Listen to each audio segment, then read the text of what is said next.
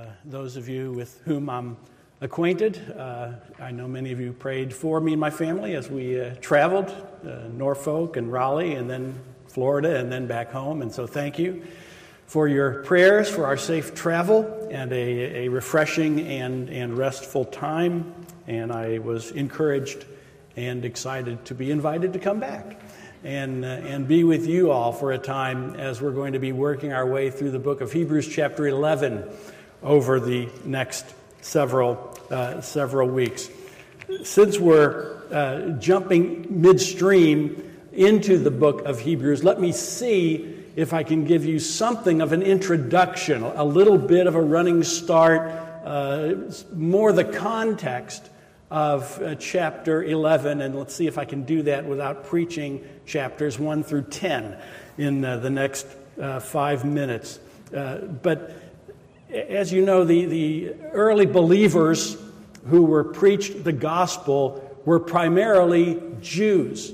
Uh, the majority of those who first became Christians were Jews who embraced Jesus as the Messiah and uh, the fulfillment of all of the Old Testament prophets and law. And then certainly Gentiles by scores were, were added to the company of believers over time. Uh, but as these Jewish people came to saving faith in Jesus Christ, they not only suffered persecution from the Roman government because of calling Jesus Lord and not Caesar Lord, they also began to experience pressure and persecution and opposition from their fellow Jews. Jews viewed other Jews who became Christians as sellouts and blasphemers and backsliders. They viewed these Jews who believed in Jesus as turning their back on their Jewish religion and heritage, and they were angry. Parenthesis, see the Apostle Paul and his response to Jews who came to saving faith in Jesus Christ. And so they experienced incredible persecution and uh, opposition and inf- uh, affliction. Some Jews even had their fellow Jews imprisoned. And so, as the opposition uh, increases and becomes relentless, these Jewish believers in Jesus uh, began to waffle and essentially start to cave in under the pressure of the horribleness of persecution and opposition, maybe even from cousins or aunts or uncles or relatives, and how horrible that would be. And so, in the face of this opposition uh, from their blood relatives and other Jews, they started having second thoughts about all of this. Is it worth it? You know, can't we just all get along? You know, that, that sort of thing. And they began to kind of back off of their faith and following the Lord Jesus Christ. And it's the author of Hebrews who writes to them in this context, urging them, encouraging them, pleading with them, in some cases in the book, you'll notice, warning them not to leave off or to give in or to give up in following uh, the Lord Jesus Christ. And so he says to them in so many words, brothers and sisters uh, of the Jewish faith who have come to saving faith in Jesus, take a step back, you know, take a deep cleansing breath, you know, and just remember again who Jesus is. And remember why you have believed in him and why it is worth it not to let go of your faith. And beginning in chapter 1, from verse 1, and then uh, straight through, the writer is encouraging his fellow Jewish believers, reminding them that faith in the God of Abraham and Isaac and Jacob under the old covenant was good. But faith in Jesus under the new covenant is better. And a lot of commentators have called their commentary on the book of Hebrews the book of better things. And so he begins by saying that Jesus is better than the prophets, that the prophets spoke of the one who was to come. Jesus is the one of whom the prophets spoke. He is better than angels because he himself is the uncreated God, infinite, eternal, and unchangeable in his being, wisdom, power, holiness, justice, goodness, and truth. Angels are great and glorious, but they are created beings. Jesus is the creator. He is better than Moses. Moses was the mediator of the old covenant as a servant of God. Jesus is the mediator of the new covenant as the Son of God, not a servant serving in the household, but the Son of the master of the house. Jesus is better than Joshua. Joshua led Israel into the promised land of temporal rest. But Jesus has secured for us a better promised land that will afford us not one day a week rest, not temporary rest, but eternal rest from all our labors and all our works. And then moving on to worship, he's a better priest. The writer says that we have these earthly priests. It's almost undoubt, undoubtedly that the earthly temple was still standing uh, when this was written. And so they're very familiar with the whole Jewish ritualistic sacrificial system. And so these earthly priests are obviously temporary. There's a turnover of priests um, year after year after year. And also, they are imperfect themselves. Jesus is a better high priest. First of all, because there's not going to be another one. He's always the same, he'll always be there. He's also perfect. He can perfectly sympathize with our weaknesses as a faithful high priest. And then the sacrifices. How many tens of thousands of millions of animals sacrificed over the centuries, again and again and again, sacrifice for sin, sacrifice for sin. And the writer of Hebrews says, Jesus is better than the animal sacrifices. They pointed to him as the final, perfect, sufficient, once for all time, never to be repeated again sacrifice. And so, as priest and sacrifice, Jesus is both the offerer and the offering, an atoning sacrifice for our sins. And then Jesus promises us a better promised land than the promised land that the Israelites entered, and also a better worship center. Uh, Jerusalem, uh, the glorious on earth, you know, was uh, the heart's desire of every Jew. And the writer here says, yeah, but that's not it. That's not where we're, that's not the final goal. It's the new Jerusalem, the eternal Jerusalem, the glory of God's people forever and ever. And so the writer of Hebrews says that the old covenant, as good as it was, was temporary, imperfect, preparatory, and predictive. But the new covenant with Jesus Christ that we've embraced is permanent, final, and clear. Now we can read the text. And hopefully it will help to make sense of it. And so he says, Recall the former days when, after you were enlightened, you endured a hard struggle with sufferings, sometimes being publicly exposed to reproach and affliction, and sometimes being partners with those so treated. For you had compassion on those in prison, and you joyfully accepted the plundering of your property, since you knew that you yourselves had a better possession and an abiding one. Therefore, do not throw away your confidence, which has great reward. For you have need of endurance, so that when you have done the will of God, you may receive what is promised. For yet a little while, and the coming one will come and will not delay, but my righteous one shall live by faith.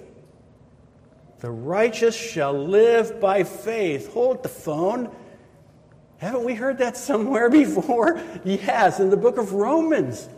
The Apostle Paul cites the same text and the same words, saying, The righteous shall live by faith. The writer of Hebrews invokes it here, calling to mind, putting at the forefront of their consciousness the glory of the gospel, which is salvation by grace alone, through faith alone, in Christ alone.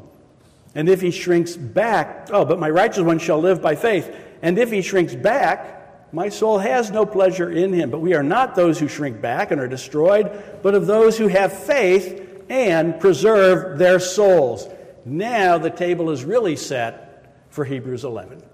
And there's going to be a reference uh, to Enoch and Abel. But for our purposes today, I'm going to skip over those verses in the reading because we're going to come back to those next Lord's Day.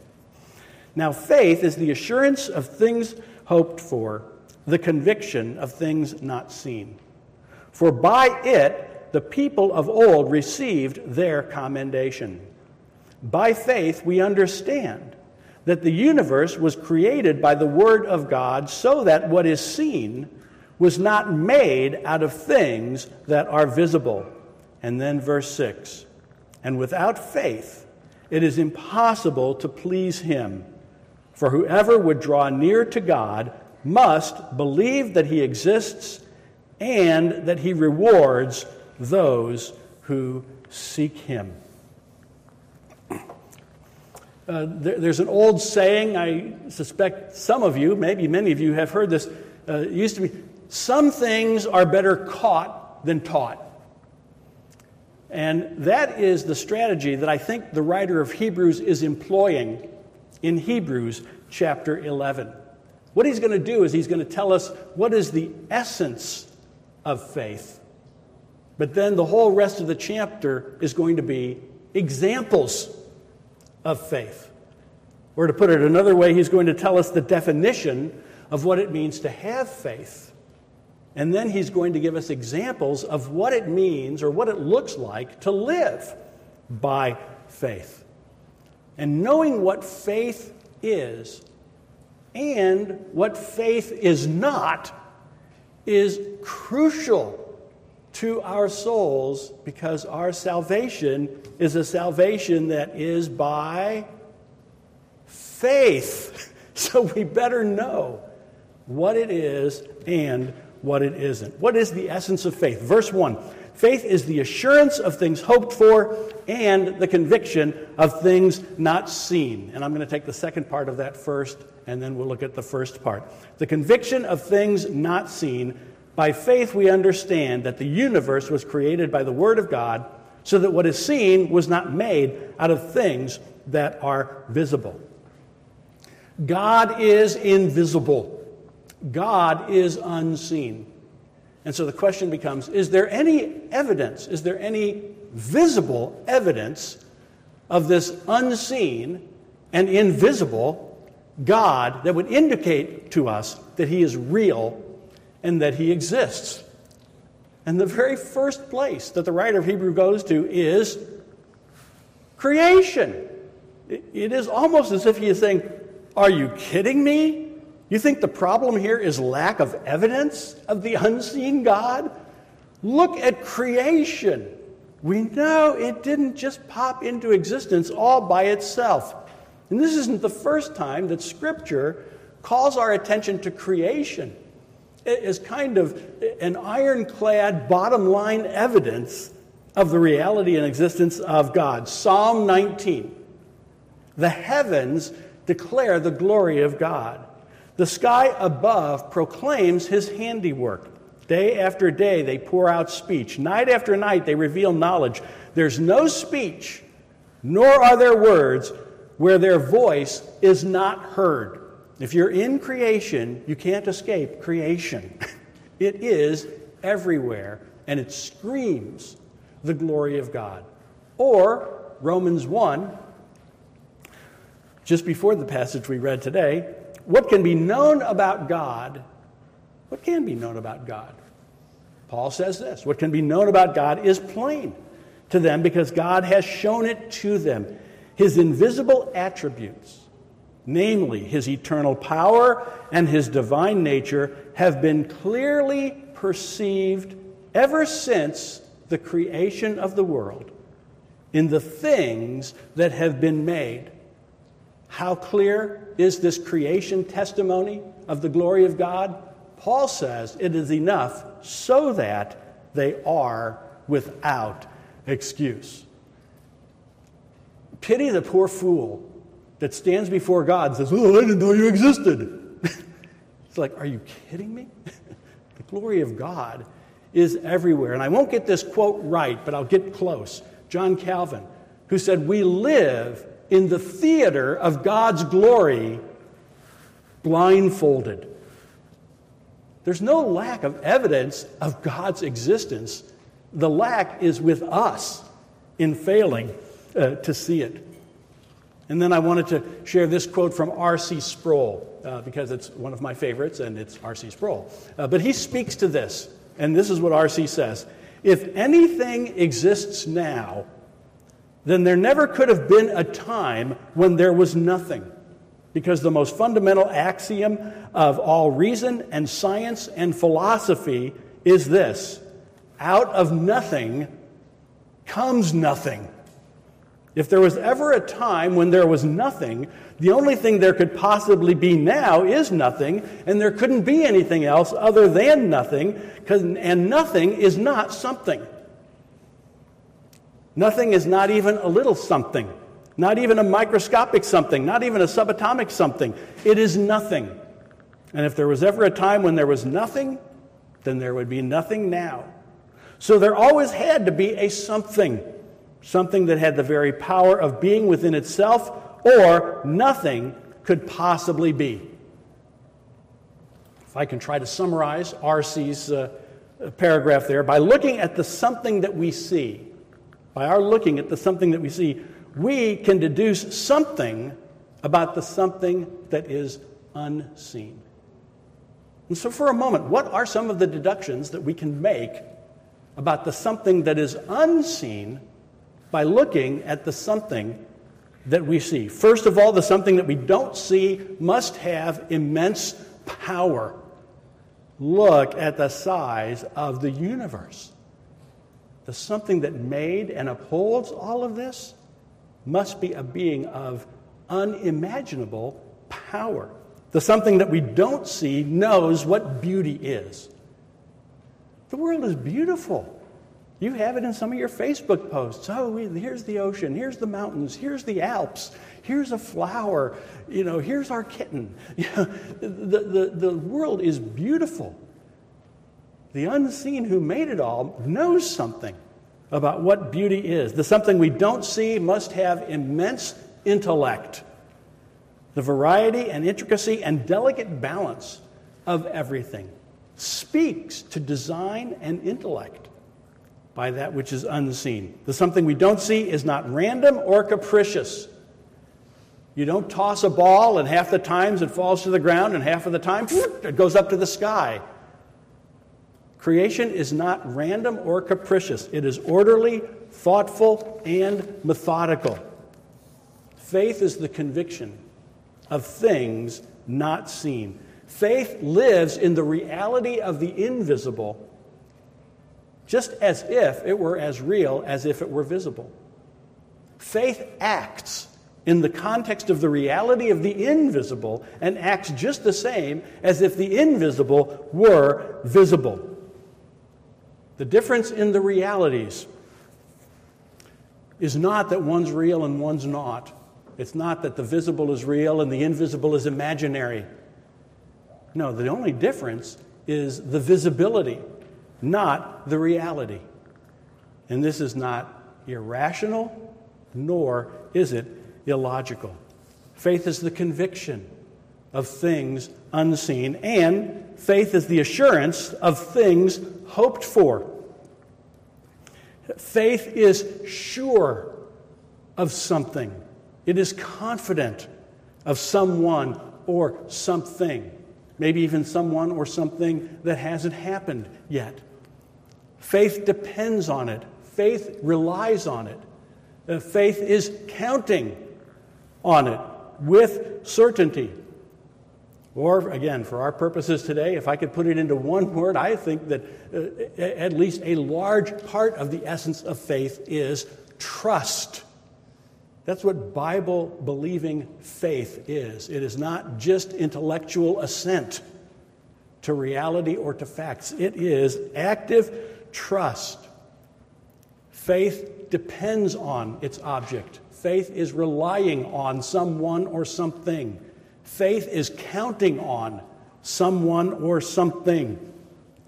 That's what faith is. Now, how do we get that? What is it that causes or determines you to put your faith in someone or put your trust in something? Well, a little story from my early, early years as a minister. We were having a little problem uh, with some of our nursery workers uh, not showing up. And that in a small church, about 30 people. And so you can imagine that was painful. I'd probably been out of seminary less than a year and awkward and uncomfortable and challenging. And I thought, well, you know, maybe I'll preach a sermon on, uh, on you know, being more reliable, you know, being more dependable. So I went to my, my concordance, you know, looked up the word reliable or rely. Look, look, look, look, look. Nothing. I said, okay, well, maybe dependable. Doesn't, you know, doesn't God want us to be dependable? Doesn't God want us to be people who can be counted on? Uh, you know? So I looked that up. Dependable, dependable, dependable. Nothing. I'm like, all right, come on, what am I missing here? Okay, there's nothing that exhorts us to be dependable. There's nothing that exhorts us to be reliable. What is it? Let's try faithful.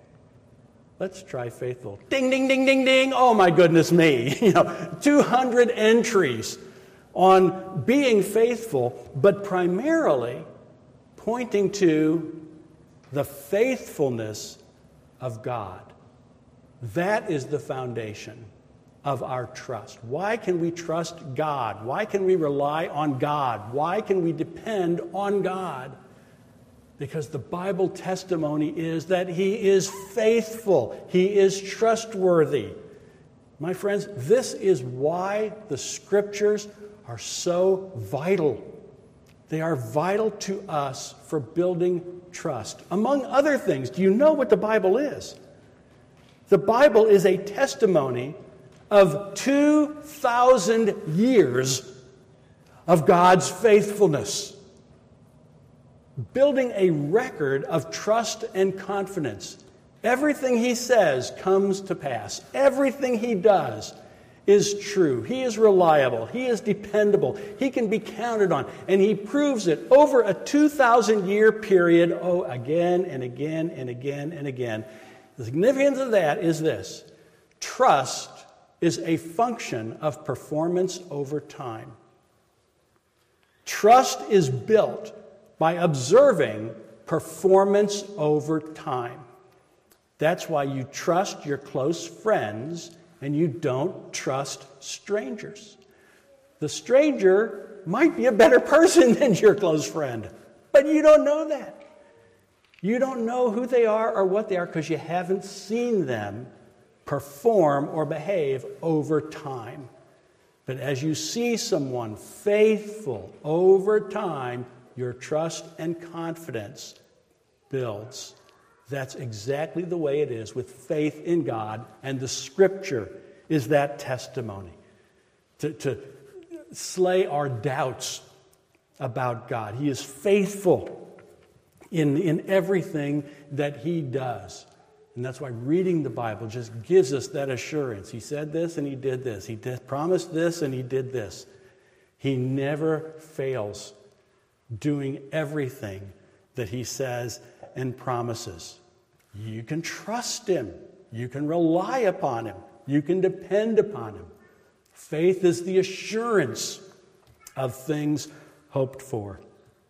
I want to move from the essence of faith uh, to the object of faith.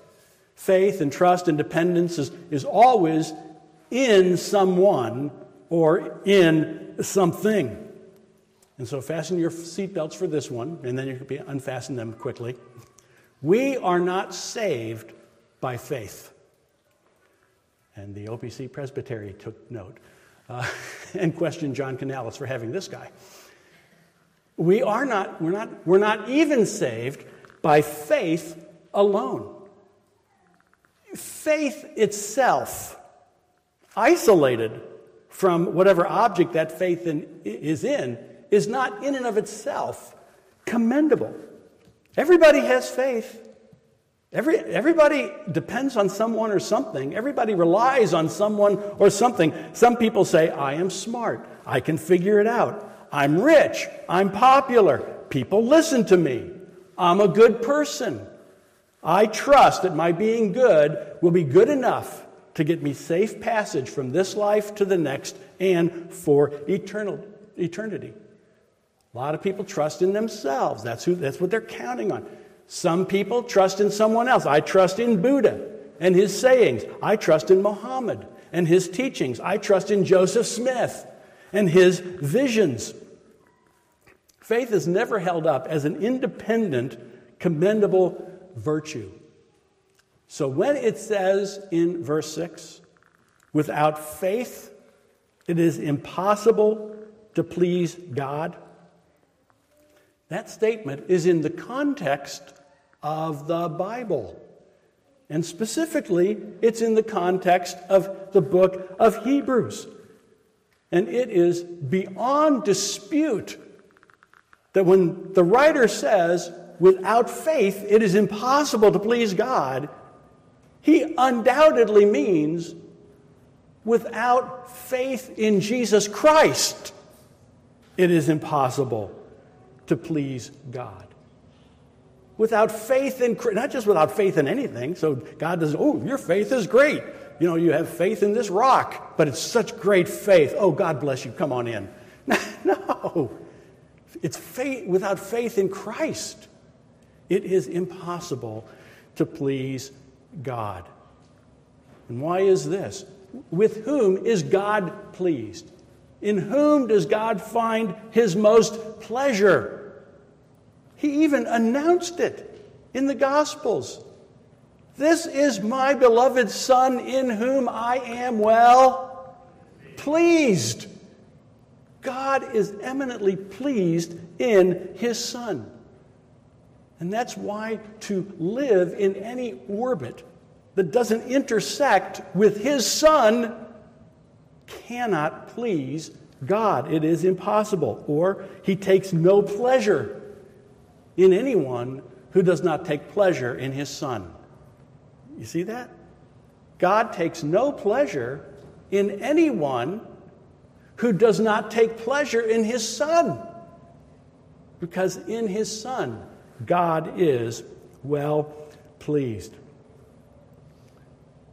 And so, attaching ourselves to Christ is essential to please God. Faith in Christ, trust in Christ, depending on Christ, relying upon Christ. Which, by the way, kind of shouldn't be a big stretch because he's completely trustworthy, he's completely dependable, he's completely reliable. Look at the Old Testament, look at the Gospels. All you come up with is this is a God I can trust because everything he says comes true, and this is his Son upon whom I can rely because he not only sacrificed himself on the cross for my sins, he came back to life from the dead, ascended into heaven, sits at the right hand of God the Father, and intercedes for me because he loves me and he gave himself up for me. What's not to trust? What's not to count on? What's not to rely on?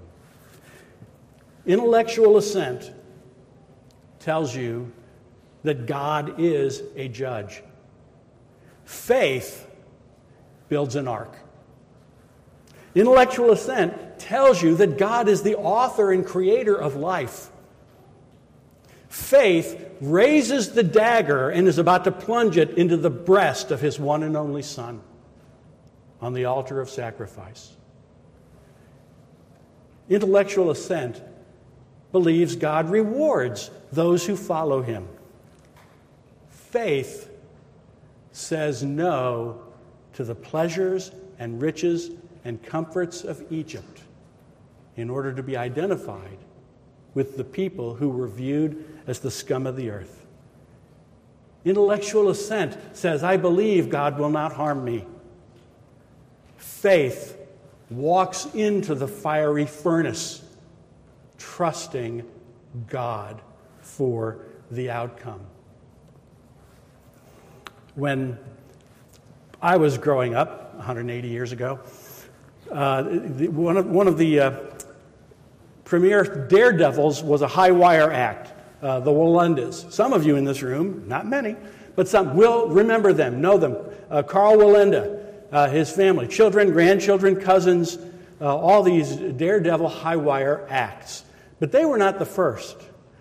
A century earlier, in the mid 1800s, was a guy named Charles Blondin, who's known as the Great Blondin.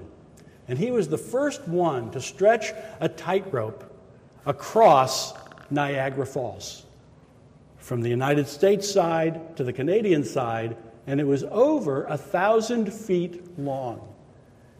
And in June of 1859, Blondin announced he was going to walk the tightrope, no net, obviously, over the Niagara Falls Gorge. 25,000 people assembled to watch him, hopefully, not plummet to his death. And so, as they cheered, the great Blondin walked across the tightrope, got to the other side safely, walked all the way back, and arrived at his or, or, uh, point of origin uh, safely. And over the next decade, it is recorded that Blondin repeated that feat over 300 times with all sorts of uh, twists and turns. Once he made the trip blindfolded. Once he made the trip carrying his manager on his back. And they have pictures of this, even in the 1850s, you know, these fuzzy photos. Once, there's a picture of him. He strapped a stove to his back, set it up in the middle, and cooked an omelet and ate it, and then went, went back. You know, just incredible stuff. You can hardly believe it, except there are pictures and eyewitnesses of, of the great Blondin. The story is told, probably apocryphal because there's no record of this happening, uh, that he would walk the tightrope sometimes pushing a wheelbarrow in front of him. And so one day he did that. He walks across, and crowd goes nuts cheering, and he takes the wheelbarrow, thousand feet. They said it take about 20 minutes for him to make the trip uh, across to the other side. Crowds cheering. And so he looks down at the crowd. Who believes that I can do that again? They go berserk. We believe, we believe. You know, he says, okay, who's ready to get in the wheelbarrow? Dead silence. and then finally, one little nine year old boy raises his hand. I'll get in. Intellectual assent says, with the devils, I believe that Christ exists. Christian faith gets in the wheelbarrow. Let's pray.